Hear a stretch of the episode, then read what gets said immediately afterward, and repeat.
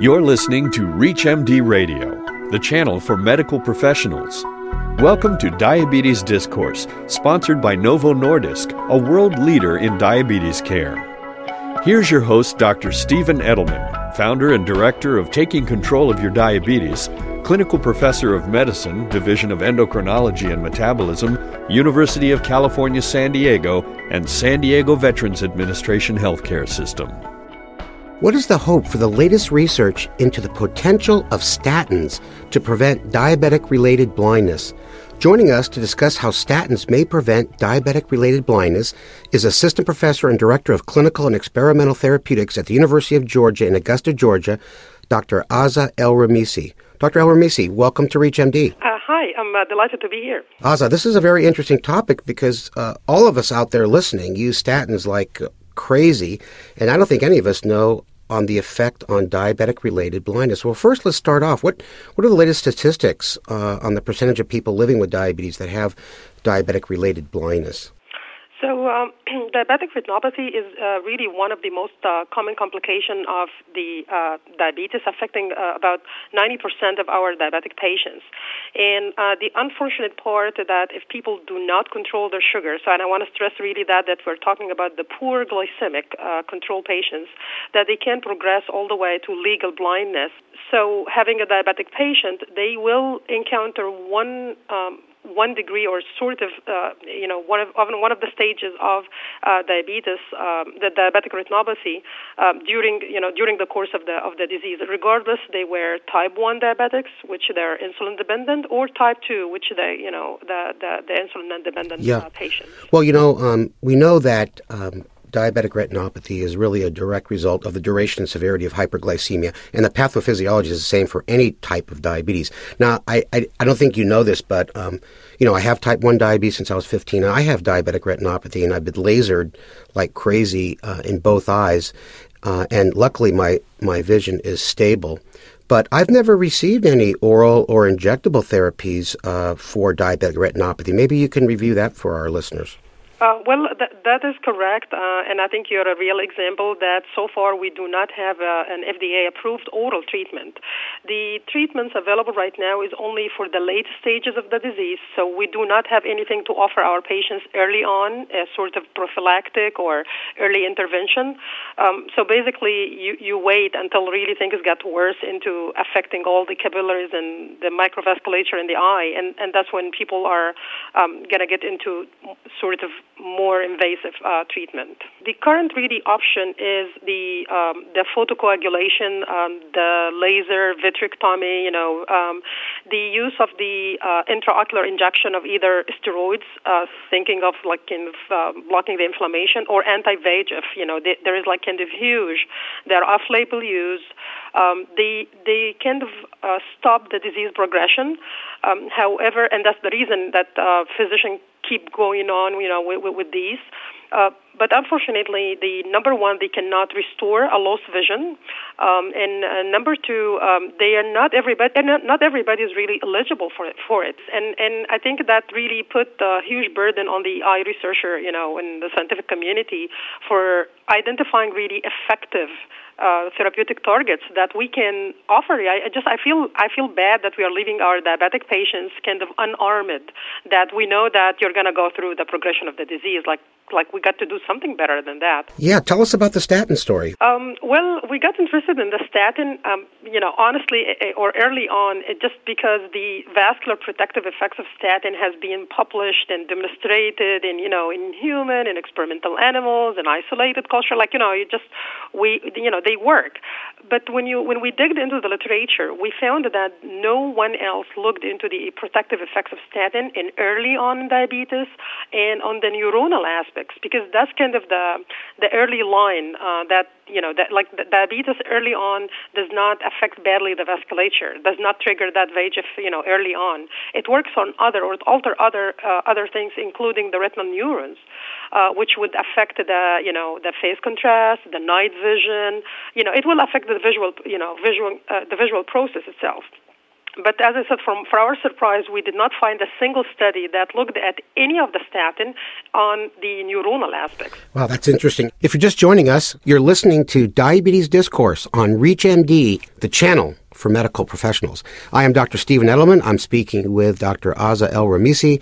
We are discussing the potential use of statins in the prevention of diabetic related blindness. Very interesting topic. Let's get into it a little bit more, Azza. Um, how do free radicals stop the maturation of pro NGF into NGF?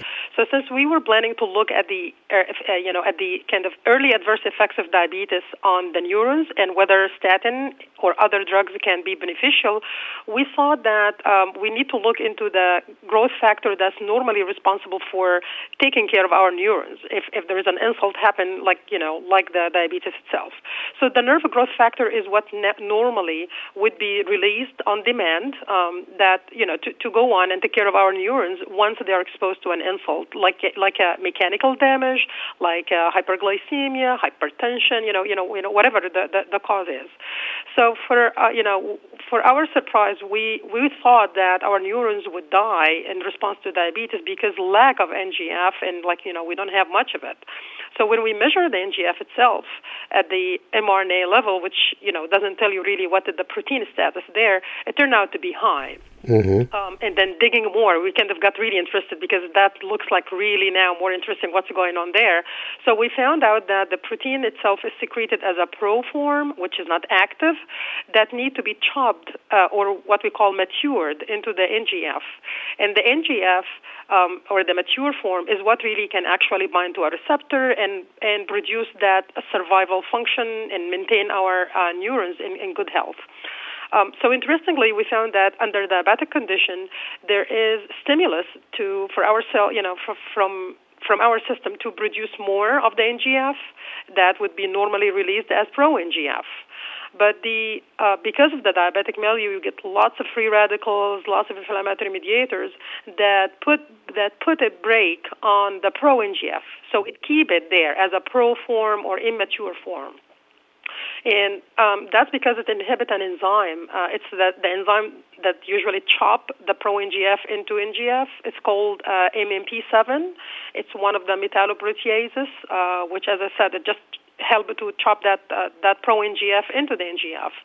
Um, so once the enzyme is inactivated because of the free radicals, then, as I said, you put the brake, and that leads to accumulation more of the pro-NGF at the expense of the NGF, at the, at the expense of the good guy. Got it. So the neurons really suffer because it doesn't have enough of the mature form or the, you know, the, the, the form that can really actually does the job for us. Yeah. Got it. So you're limiting the amount of nerve growth factor, which is a bad thing definitely. Now, um, tell us a little bit more about the study. How was the drug administered, and how do you do an eye test with a rat?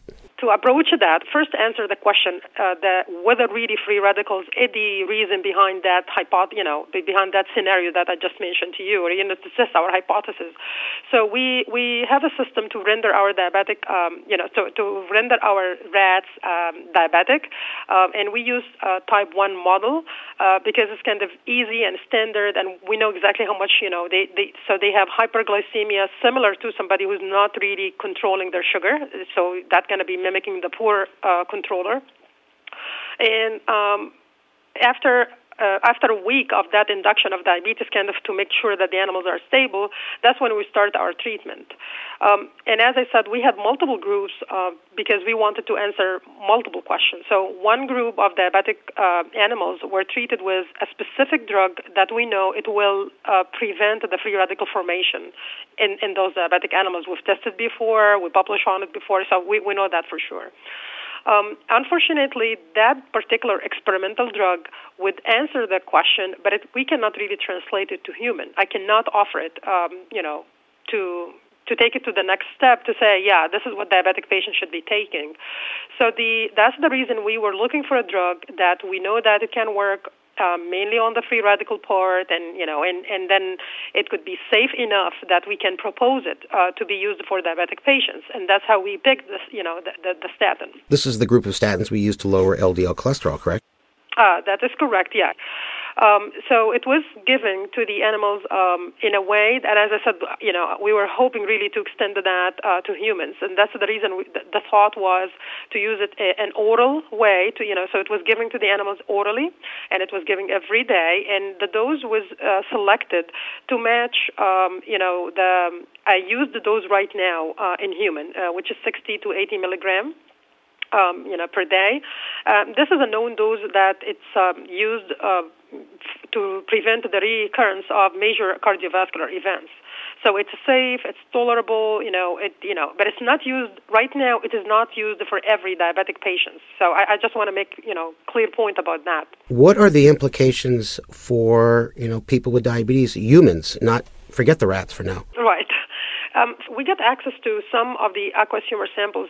These are extra um, uh, ocular fluid that uh, sometimes the, the, the ophthalmologist would have to withdraw it before they do anti-VEGF injection. Mm-hmm. So uh, we're, we're talking about fluids that came from patients identified with proliferative diabetic retinopathy, and uh, when we when we looked into their um, you know to the profile of these samples, um, it was very consistent that they have more of the pro NGF, they have less enzyme activity that you know that that kind of chop that um, uh, pro NGF back to NGF, and definitely they have way less NGF than other patients who did not experience diabetes.